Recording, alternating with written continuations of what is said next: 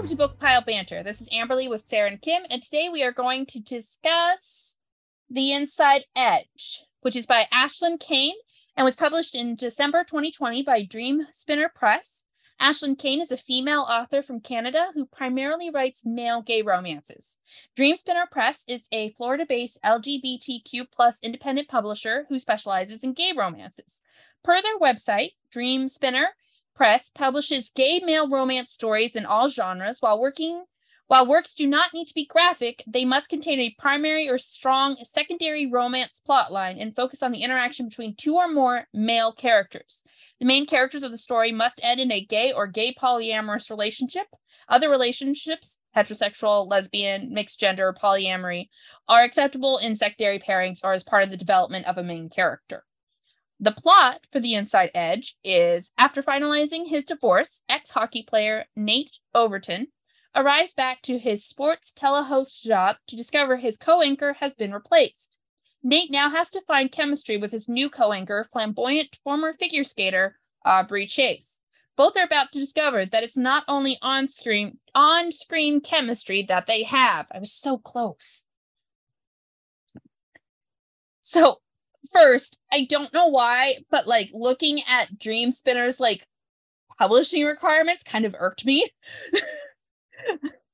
Yeah, Kim's pointing. Me too. That irritates me. Yeah, like I get the need for gay romances. I mean, just for Sarah and I trying to find a Christmas themed holiday winter romance for gay characters, it's definitely an underserved grouping. But like claiming to be LGBTQ+ and then not being inclusive to all LGBTQ+ kind of rubs me the wrong way. See, for me, it more led to it kind of, and if this gets into the book itself, but it kind of lends to explaining why I didn't find the writing great on this. If you're going to limit to such an extent who you're going to accept submissions from, based on what's written, you're not necessarily going to get a wide sampling of more skilled writers.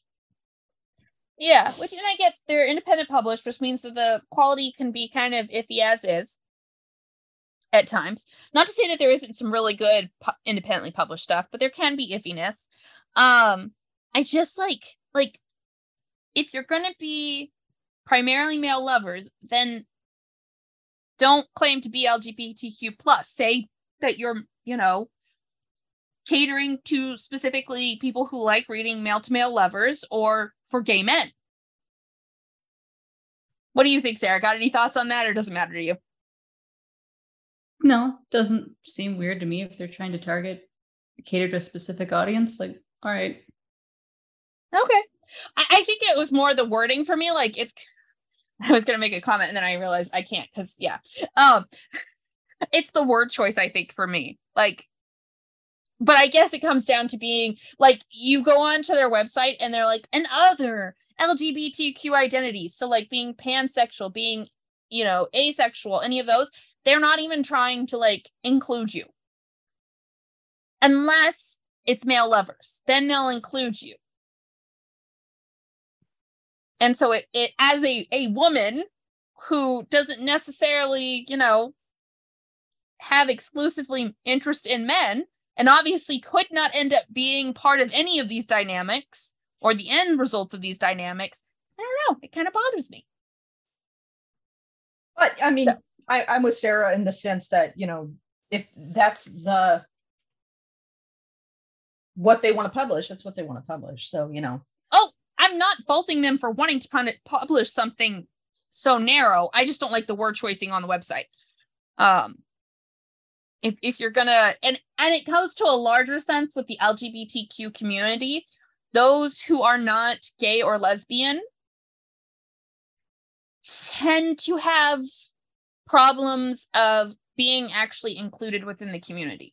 It's a long-standing thing. So that's where it triggered me is that reminder of, you know, there are a large portion of this queer community who choose to lessen their peers.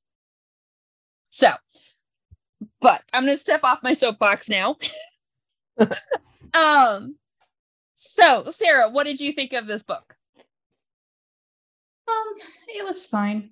I thought it was kind of average all around. Yeah, I mean, also it's been a while since I read it. Yeah, I apologize for that. A little fuzzy, but yeah, that's kind of how I felt though when finishing. I was like, okay, that is a book I read. Didn't have a problem reading it, but at the end of the day, it's just like it was fine. That's my overall feeling. Kind of like a book that you pick up from the airport to read on a flight, like how I picked up that one book, which was an absolute disappointment. I wish I had picked up this book instead, because I would have been like, this is the kind of quality I expect from an airport purchase. Just a book. Oh, it's fine. Nothing right now. My airport purchase was amazing. I thought you gave that one 4 stars. I think it's kind of funny that you talk about airport purchase, and that's like something that happened throughout this story. I thought that was kind of funny. It? Yeah. Oh yeah, that's right. That's right. One of them was the like figure skater. He liked the airport books because they traveled all the time. I forgot about that detail. Yeah, I remember that because I remember him talking about how happy he was with his airport purchase. I was like, that Sarah was not going to relate to that. Absolutely not. But no, I think I gave Little Eve 5 stars. I remember you gave more stars than I gave my book, and I was like, well, at least one of us ended up happy with our purchase. Yeah, I gotta see here real quick. Let's see here. I like, because I'm not. Oh man. Oh, I did give it 4 stars, but I think it was like a 4.5.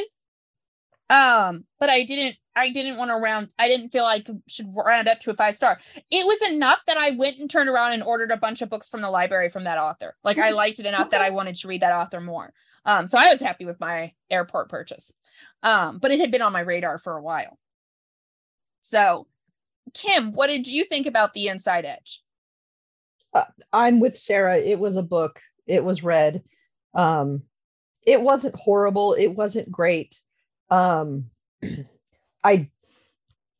could get really nitpicky into the writing on it. This author doesn't have a voice, and it's just something that is a very rightier thing. You tend to have a voice, and your voice shouldn't be the same for every character, and the descriptors and the voice never varied. The two men talked the same. The writer, when she was writing descriptions and what not, it was the same. So I would expect to pick up another book by her and it sound exactly the same. And yeah, so it was the writing mostly for me. I was not impressed with it. So for me, this book was bland. That's the best descriptor that I can give for it, is it just felt bland. And I think the thing that would draw people to it was the very thing that I skipped throughout the entire thing, which were the sexual interactions. Because something like it was, I can't remember if it was the way they talked to each other, or there was some description in that first sexual interaction. And I went, I don't want to read this. And it wasn't because it was two men. I've read plenty of stuff where it's two men. Well, not plenty of stuff, but I've read some stuff where it's two men having sex. I think, and also like totally random, but in American Gods, when it has the two men interacting with each other, I think that's like some of the best like cinema for an intimacy scene that I've ever seen. So like, it's not because it was two men, I want to clarify. It was something, I think, like, he instantly called him, like, sweetheart or something, or their pet names they used right away, that I was like, what? This is a one-night stand, and why are we establishing pet names? And, like, it just, I ended up skipping all of those parts. I'm sure they were well-written for other people. I'm sure some people would enjoy it. I did not, and everything else in between was bland. Even to the point where they couldn't manage to ruin my favorite trope, because it was too bland to ruin it. Only one bed? Yeah. Or trapped together or something, I think. Yeah. Forced proximity. Yeah. Forced proximity combined with one bed trope is like one of my favorites. And I like when they got to that snow scene and they had to share the same room, I went to Kim and I'm like, do they ruin it? Am I going to hate this? And she's like, no, you'll be okay. And sure enough, I read it and I was like, okay. I think what I said was, you'll be okay. But I haven't been reading the sex scenes because I didn't like the sex in this book at all. I thought it was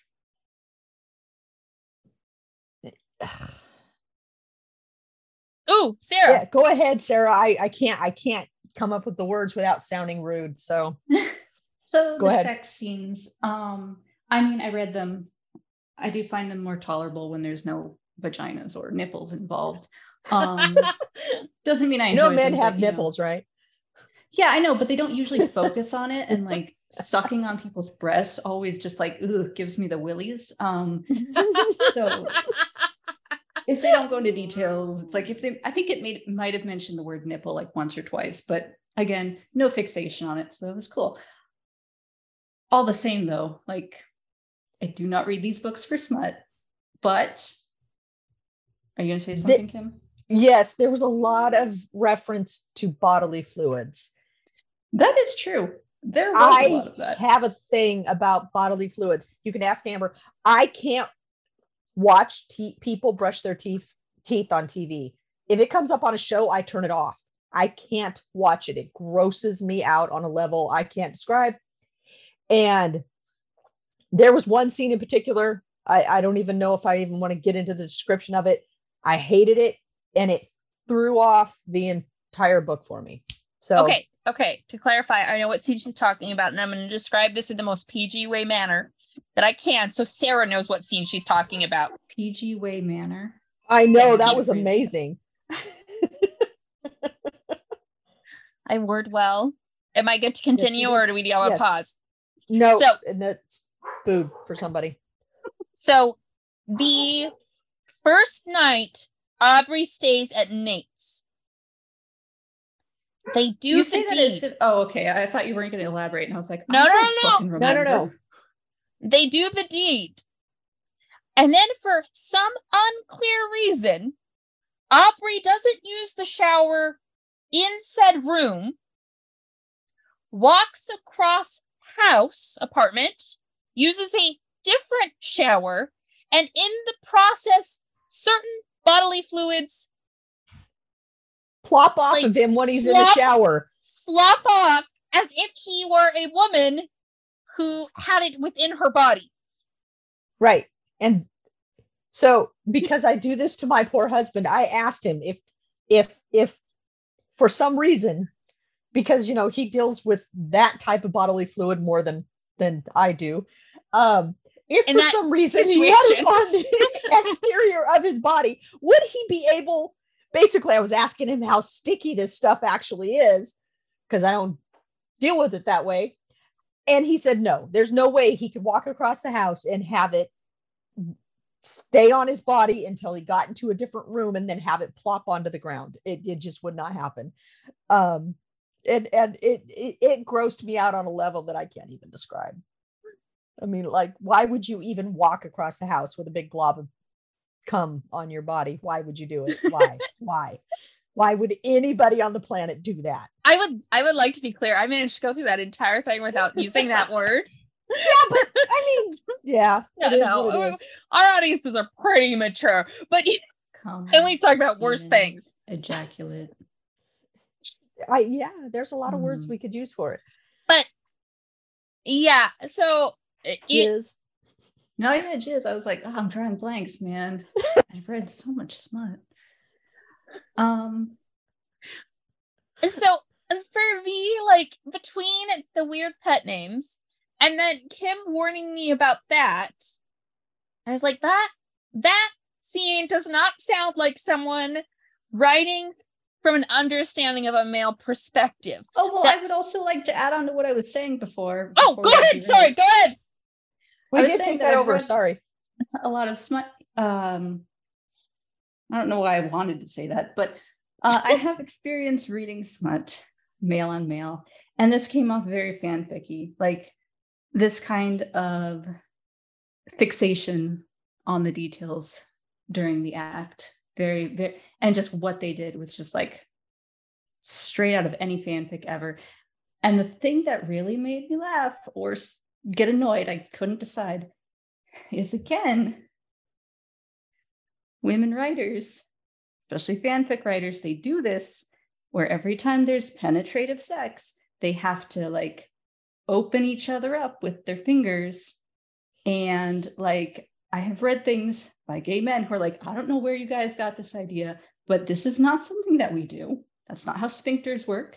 And no one I know in my circles does this. I mean, I guess if you're into it, it might be kind of a thing, but it's usually not just foreplay or to stretch people open, because it's just not. So anytime they do that in a book, it's like, yeah, well, and that's my biggest problem. Tell me you don't know what you're writing about without telling me you don't know what you're writing about. And that is my biggest problem with women writing male on male sex. I have no problem with male on male sex. I don't care. Yeah. I think some of the most romantic scenes I've ever seen has been male on male characters. And I'm talking about romance, not sex. Yeah. But but when suddenly, and this didn't come up so much in this book, where one of them suddenly becomes very effeminate in the process of having sex, that irritates me on levels I can't even describe. Except Aubrey was pretty feminine through the entire thing. He wasn't effeminate. He was flamboyant. There is a difference. She did use the word flamboyant 3 times in a short period of time in the first half of the book. But and I was like, she was trying to make who's the figure skater?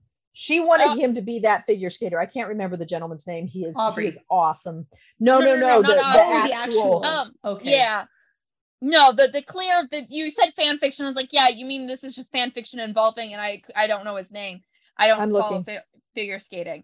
I feel like though Aubrey was already like written as like this cliche flamboyant Johnny Weir. Yeah. Johnny Weir. But I feel like Aubrey was already written at such a high like cliche stereotype of a flamboyant gay man that she didn't have to risk feminizing him, because she was already going for like I don't know. He did not come off as that feminine to me, but also like even if he had, it wasn't written as if it was a bad thing, and there are flamboyant gay men, so it's like you can't just say exactly. Anytime they appear that it's a stereotype. That's just erasing that type of person. The one thing I'll say, was so bland it felt like it was just falling into the stereotype. The one thing I will say that I think she did well is she took stereotypes, but she kind of twisted them. So we have Aubrey, who is this very flamboyant figure skater, much like Johnny Weir. And Johnny Weir is a wonderful human being. He's defensive of his community. He is accepted by, he does sportscasting in that sort of thing. And what's the other dude's name? I'm drawing a blank right now. Aubrey. Other dude. Nathan. Whilst he was a very masculine sports character, meaning he's a hockey player, she started off with the get-go. He was gay and openly gay. That's not something you would expect in this type of book. And so I enjoyed that aspect of it. I say enjoyed in quotes there. It wasn't enjoyable. I was surprised she didn't have him. Appreciated it. He wasn't married to a woman and then they got a divorce because he was, finally accepting the fact that he was gay. He was there all along, and he was in a gay marriage, ended in divorce, and then he was moving on.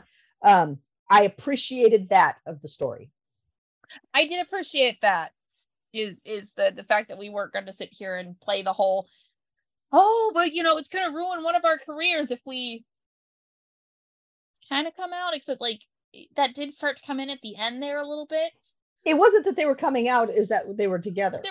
Yeah, that's why I said kind of still managed to come around, but it wasn't the primary focus of it. And I was glad about that, because I was a little worried that was going to be the primary focus. And I was like, I really don't want to play the, it's bad to be gay.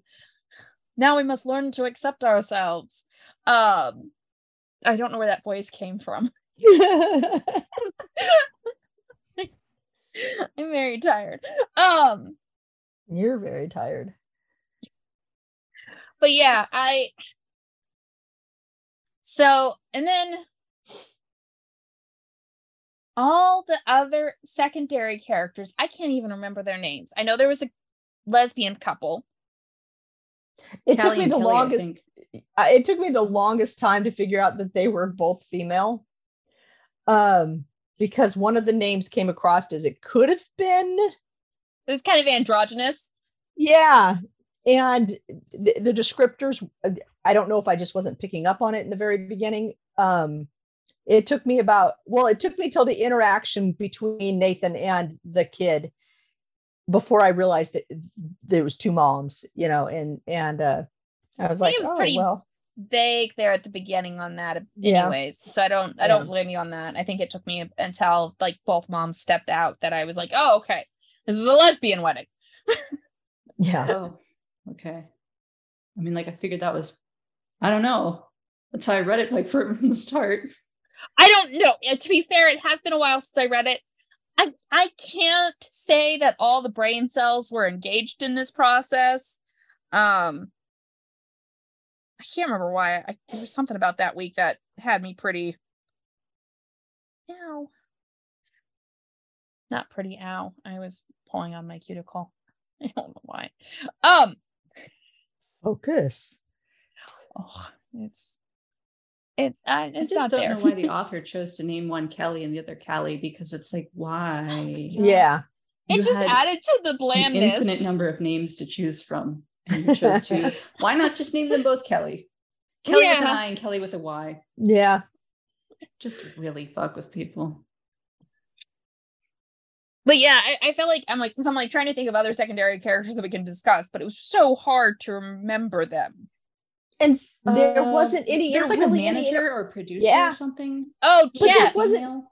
There wasn't any interaction with them. Hardly. No. I say any. I'm being extremist. There wasn't development in those interactions, unless it was driving the main characters.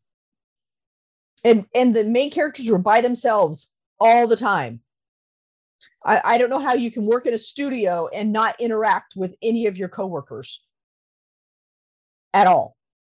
I guess except this wasn't relevant to the story. Yeah. So, you know, let's just a pleasantly short story though. Yeah. It's where that kind of fanficky feel comes in, where they just cut out all the extra stuff. They just want their two characters interacting, which Yeah.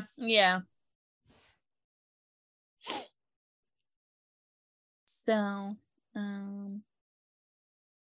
there's not really much to say about it. I literally read that first sex scene and I did not. They started in on the back of the couch and I'm like, nope, I'm done. And I just, that's done. And then the next, I don't even know how many sex scenes there were. I did not read. A significant number. Yeah. I didn't read a word after the first one. I feel like there were at least three pretty graphic ones. There may have been ones that were less. There were some detailed. Lesser ones that started to do like kind of a fade to black, particularly towards the end. Well, that's the thing. I don't know why, but this is such a pet peeve I have with certain romances where we get our development to lead into the sex. Then we have to have our really graphic, like 2 to 3 sex scenes. And then it's like, oh, okay, this is probably too much sex now. So for this last half of the book, we're going to focus on plot finally, because we've finally done the titillating thing. And we're going to kind of hint that they're still having sex, but now we're going to fade to black because we've done the graphic stuff. So there's no need to keep up with it. And I'm just want them to keep up with it? I want them to either be able to better pace themselves out. So it's graphic, not graphic, graphic, not graphic, graphic, not graphic, Or if you're not going to sustain the same level or build your graphic content to a peak that a book should have, don't do it. Don't do it. If you're not aiming to have your graphic content lead to climax, is your writers have a problem with premature ejaculation? I hate when that happens. I don't know why. I hate when that's how always happens in these kind of books. Yes, I hate it. I hate when they.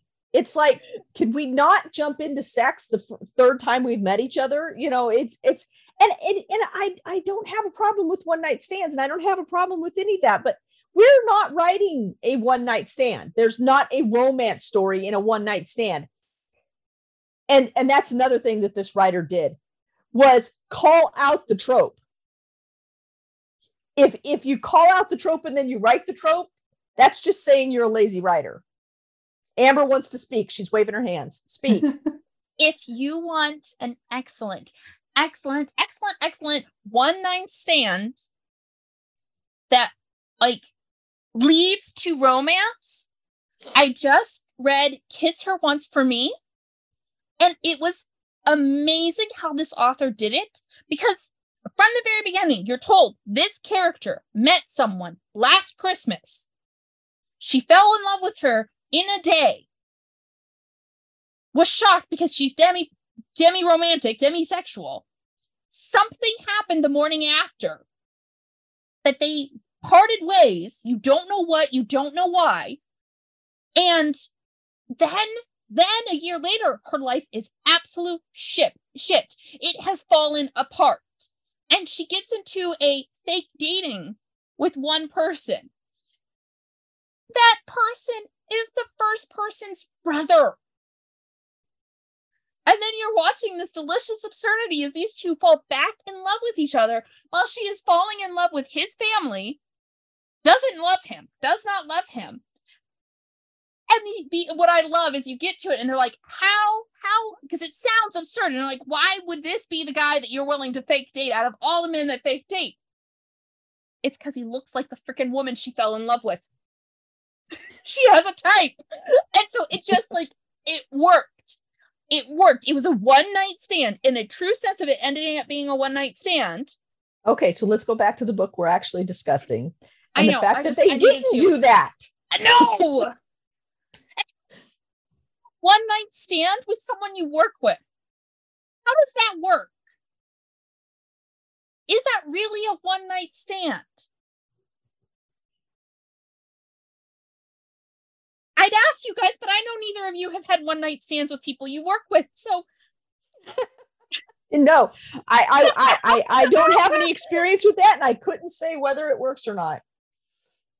I wouldn't sleep with somebody I work with, other than I do actually sleep with somebody I work with. So, who you also happen to be married to? Have several children before working with for anyone. Yep. Thinking that is way more titillating than it is. Oh, and I was dying at the look on your face, Sarah, because that was a total like, have you seen the people I work with? And I have. You used to be one of them. I used to be one of them. Oh, too funny. But yeah, so yeah, I don't know how that is a one night stand. Like, there should be a separate identifier for when it's like a coworker, like a weird hookup, a one night hookup maybe. It's like one night stand to me implies that you see each other and then the implication is you know you'll never see each other again. But like, yeah, if you know you guys are going to see each other tomorrow at work, and if you're so turned on by somebody that you can't control the fact that maybe it's a bad idea to sleep with them because you do have to see them the next day, you're not very mature. And that's invest in the effort to be in a relationship with them. Yeah. Or don't touch them. Yeah. One or the other. Yeah. Anyway, I mean, we could bitch about this all night, but I don't think Sarah wants to because she looks like Christ. They're gonna bitch about this all night long. Oh, sorry, that's just my face. I was off somewhere else. Yeah. I was gonna say, I don't know that Sarah was here because I was about to ask if she had thoughts on it. But I mean, you were just getting really like breaking down this concept of a one night stand. I'm sorry, I don't care. So I was like, I did not think about it this hard. I just read it. I didn't think about it this hard. I just Are you sure? Because now. You just talked about it for like 15 minutes about how it. We don't have to think about something before we can rage about it. I was gonna say, no, I just like the thought triggered and then it was just word vomit about my passionate disbelief in this situation. It was not that I actively thought about it. Now, at the time, I might have thought that's not a fucking one night stand, but like I didn't like map out my tangent. I just thought it was stupid. I just thought it was just absolutely stupid. As he's sitting there going, I shouldn't be doing this. I shouldn't be doing this. And then he does it and still has to see the guy the next day. And then it's like, oh, how do we avoid each other? You were literally sitting at a desk together. To be fair, that is also kind of the premise of Merry Little Meet Cute. Like, we're just going to get it out of our systems. Just one nice little fuck. Yeah, but and I didn't like that either. And they didn't call it a one-night stand. It Again, was, let's get... You're really splitting hairs on this one-night stand concept. I am! Because for them, it was very much a, we're getting this out of our system. And like instantly recognized that they were going to fail at it. As soon as they actually hooked up, they're like, okay. Oh, they did not instantly recognize. They talked through that entire book about how the next time was the time they were getting it out of their system. Okay, there's a difference between like. I agree with you. There is difference between thinking you're going to go into a one night stand. It's not a one night stand. You have to see the person the next day. And that's what I was going to say is Merry Little Meet Cute. They actively were like, we have to see each other, but we're gonna work out this pent up need and work around having done this. In this, these two were treating it with the immaturity of like, it's a one night stand. We're just gonna play this really weird role playing game where I'm picking you up as a one night stand, so we don't have to address the fact that, you know, we need to talk about how we're gonna handle this in a healthy way. Instead, it was, you know, a role play game, and then we, and, you know, and I would say that the author would defend herself in saying that she addressed Aubrey's past sexual bad choices. So, but again, that's to me is the author loading the solution ahead of time instead of writing it well. It's okay, I'm just going to tell you that this character has problems with this in the past, and that's why they can't handle this well. And it's just like, one, quit telling me what he did in the past and show it to me through action, because he didn't line up with all of his one night stands, like just a continuous scene of him running into them, like, oops, sorry, sorry. I got that was the impression that everybody he knew he slept with, but anyway. I got that impression too, and then like, but it never. They never awkwardly ran into one of his one-night stands. Yeah. Anyway, I don't have much more I can say about this book. None of the characters mention anything. I think this is going to be a shorter episode. I've been trying to drag it out because we've only been talking for like 20 minutes, I think. Really? I feel like that was the entire time it took you to get to the one-night stand thing. Wow. Rude. But true. I'm kidding. No, it didn't take me 20 minutes to rant about one night stands. I could rant about one night stands for 20 minutes. We're done. We're done with that. We're done. Okay. Any other thoughts before we head into the ratings? No. I just wish there had been more sports stuff. Yeah. It's a shame that they were just commentators. And then never commentated on anything. They did. Did sometimes. They? Yeah, I mean, there was hockey stuff that I had no idea what they were talking about, but, you know. Kind of. Yeah. Oh! What? I have two things that I want to mention. So,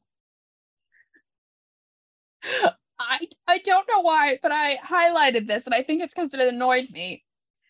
And it said, fortunately, Aubrey still held him firmly by the back of his neck. I've been in love with you for so fucking long, Nate. How? Nate wanted to ask, and I thought the same. I was like, you have known each other for like a month at this point, because this is about page like 100. It's like, you have known each other for about a month. How can you have been so in love with someone for so long when you haven't known each other long? Yeah. No, and then there was another one Let's see here. Oh, it was just that one. I was just like, how? It was on page 137. I was just like, how is that possible? This doesn't make sense. I feel like the author was trying to go for like, you know, those situations, that trope where you like, you instantly fall in love and you're just denying that you love each other. And I feel like they were trying to trigger that, but like they hadn't established that before this statement. And so it was really weird. And I was just like, red flag. If someone tells you they have been in love with you for so fucking long and they've not known you so fucking long, run away. Run away. They could have been stalking you ahead of time. Yeah, run away. Just that's a red flag, people. Red flag. Okay, you guys want to get into the ratings now? Sure. Okay. Our first rating is how exciting. Kim, what was your excitement? 2. I was actually clarifiers. I was repulsed by parts of it. So okay. Yeah, no. Sarah? 3. Okay. Mine was a 1.85. Nice use of the decimals. Thank you. Because I felt like 2 was like too generous, but like 1 was too harsh. But I was definitely leaning closer to the 2 than the 1. So we went with the 1.85. Ease of reading, Sarah. Like a 4.5. Okay.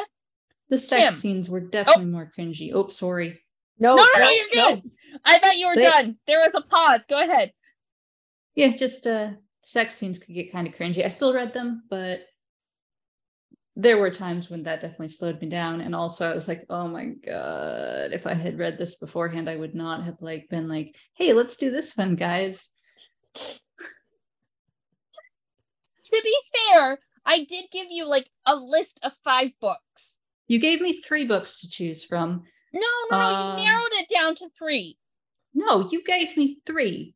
Oh, I started with a list of 5 then, and 2 of them didn't seem very good. And so I gave you the 3 that I thought you would like, and this is the one you picked.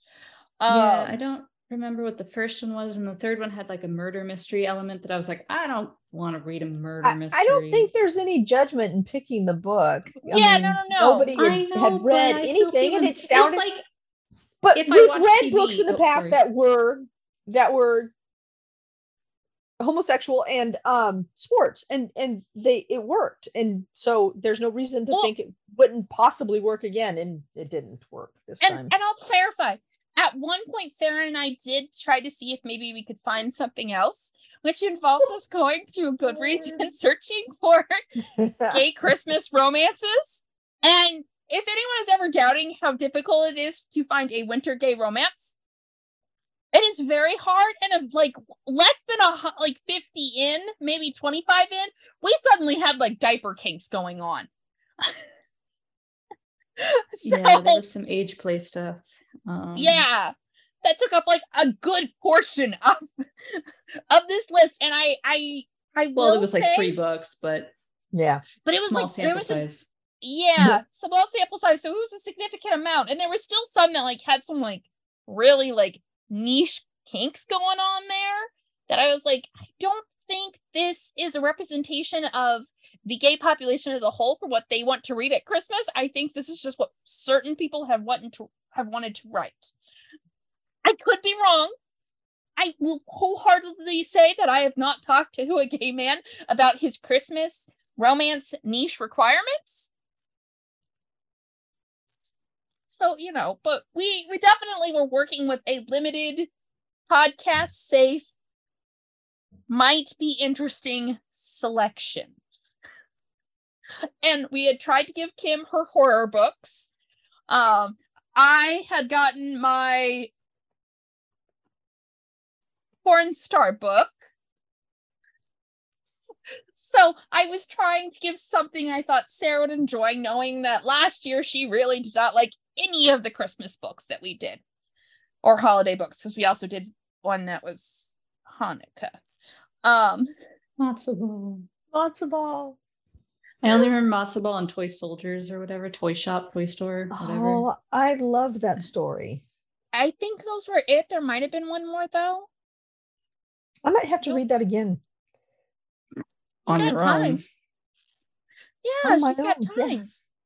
It's Christmas time. It's time to read it again. I might have to do that. But yeah, so I had tried really hard to find something that would fit Sarah's acceptability in a very, very limited selection. Although apparently there's one book that's making the rounds on TikToks that we should have done. And I think it was, I don't really care what people are talking about on TikTok. About Mr. Grinch. Oh boy, that sounds exciting. It's a gay romance. I'm just saying it might have been the better pick because apparently. Oh, it's okay. So good. It doesn't actually have the Grinch from Dr. No. It's like the Grinch from Dr. Seuss. I don't even fucking know. Yes, he is. No, this was You're a Mean One, Mr. Grinch. No, that's a song. Could also be a book, but you know what? I might actually have that book on my want to read. Really, Sarah? Matthew Prince. You're a Mean One, Matthew Prince. I don't think so. 22. Let's see here. Maybe that is it. Yeah, that one's on my want to read list. Matthew. If it's that one. Yes, I think I had suggested that one, and initially you said no. Or it had something I want to read, so I know, but I don't think at the time that you had heard of it.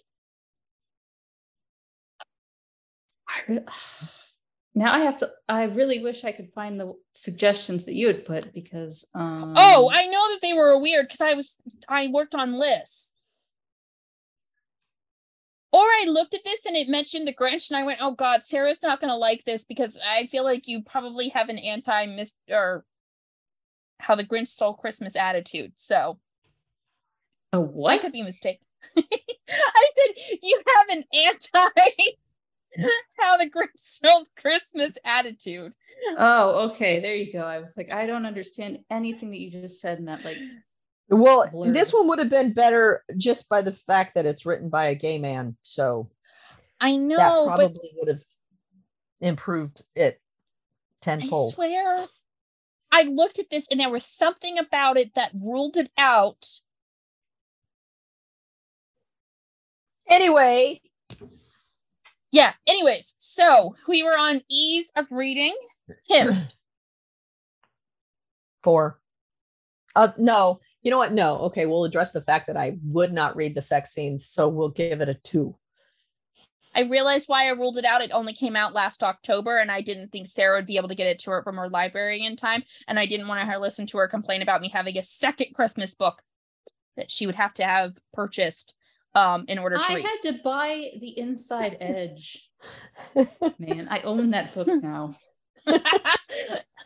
I know, but that's why I originally ruled out the 1 and then I discovered you, then I gave you the 3 and then I discovered you couldn't actually borrow The Inside Edge. But the process of elimination had eliminated that one early on because of that. Okay, so you gave it a 3. I gave it a 4 for ease of reading, mostly because when the sex scenes did come up, it was very easy to flip through them and find when they edit to continue going on. So, and it's not a long book. It's like 224 pages. So when you eliminate half the book for sex scenes, it doesn't take long to read. And then emotional reaction, Sarah. Like a 3.2. Okay. Any clarifiers or just 3.2? I mean, for the most part, didn't really have a strong emotional reaction. That was the thing, right? Emotional reaction? Yes. Okay. Yeah, so I didn't really feel strong emotions, but I did kind of like enjoy, you know, I was satisfied with the ending as it worked up to the ending. So it's not like I was completely unmoved. I was like, oh, okay, that was nice. And then I was done. Okay. Him. I don't know. What does emotion, revulsion come out to? I don't know what I gave this ultimately. But, like a 1 or a 2, I would assume. Yeah. You gave it a, what, you mean your star rating? Yeah, overall. I know we're not there yet. We're not at overall. Okay, then I won't say, but like. I'm looking right now. But, you know, yeah. I feel like you're going to be shocked by yourself. No, I'm not shocked. My ratings, overall ratings are, you know, they're kind of politically correct, for lack of a better way to phrase it. I'm just like, whatever, whether I like the book or not, I'm just like, whatever, I'm going to give it that because I don't really think about it. You're lying to the masses. I am. I'm lying. But no, my emotional reaction, I'll just give it a 3. The rest of it was no. I had to listen to you discuss that cum scene 4 separate times. You're giving this a 1 or a fucking 2. No 3 nonsense. I had to listen to you, bitch. I think dad has more room to complain about me bringing this up than you do. So, 2, sure. 2. Okay. I will accept a 2. I do not accept a 3. Are you going to yell at me about my overall? Let me do my overall right now since we're on that one now. No, we're not, because I haven't given my emotional reaction. Mine was also a 2. Mostly because I just... meh. It wasn't neutral, but it wasn't like negative. It was just not neutral. Okay, now Kim, your overall rating. In Goodreads, I gave it a 4. Got to the end of it, I had to give it a rating. 4 is easy to tap on the screen. All of them are easy to tap on the screen. I was gonna say, you know that they're just little stars, and you can do it on your Kindle. You don't even have to go into the Goodreads app. You just it shows you the stars. And well, I guess you're right-handed, so I guess 5 and 4 are closer to you. You are being an ass. I do it on my Kindle. I know, but I was about to be like 1 and 2 are the first numbers nearest your hand. And then I remembered your dominant hand is different than mine. So 1 and 2 are closer to my left hand, but I guess 5 and 4 would be closer to your dominant hand. So, okay, maybe your 4 is easier to push. So if I'm averaging out my ratings now, it's a 2, but I gave it a 4 on Goodreads. Okay. Sarah. Really padding that rating there. Okay. I couldn't really decide when I was doing it on Goodreads. I mean, I gave it a 4 because I rounded up, because that's what you do if you give it, if you have 0.5 or higher, it has to be rounded up, Amberly. I think, I don't know, I was between like 3.5 and a 3.75. Again, mostly neutral with a slight positive outlook towards it. Feelings towards it. I don't even know how to say that. But yeah, that was me. Okay. Mine was a 3.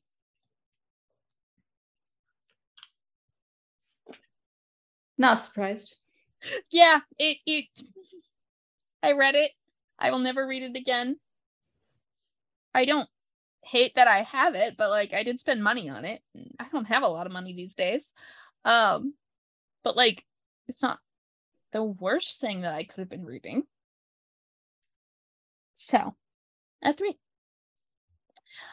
All right. Any other final thoughts? Nope. Well, I'll be impressed if anyone is still listening after nearly 45 minutes of us dragging out this insanity. And if you are, on that note, our intro and outro music is by Grant Newman and is called The Battle of the Nile by Epidemic Sound. Don't forget to like, rate, and subscribe to Bookpile Banter on Spotify, Amazon Music, iTunes, or whichever platform you listen to your podcasts. We'd love to hear from you on any of our social media platforms, such as Instagram or TikTok. You can find us at book_pile_banter. You can also support us on bookshop.org. Our link is available via our social media. You can also email us at bookpilebanter@gmail.com. We'd love to hear from you.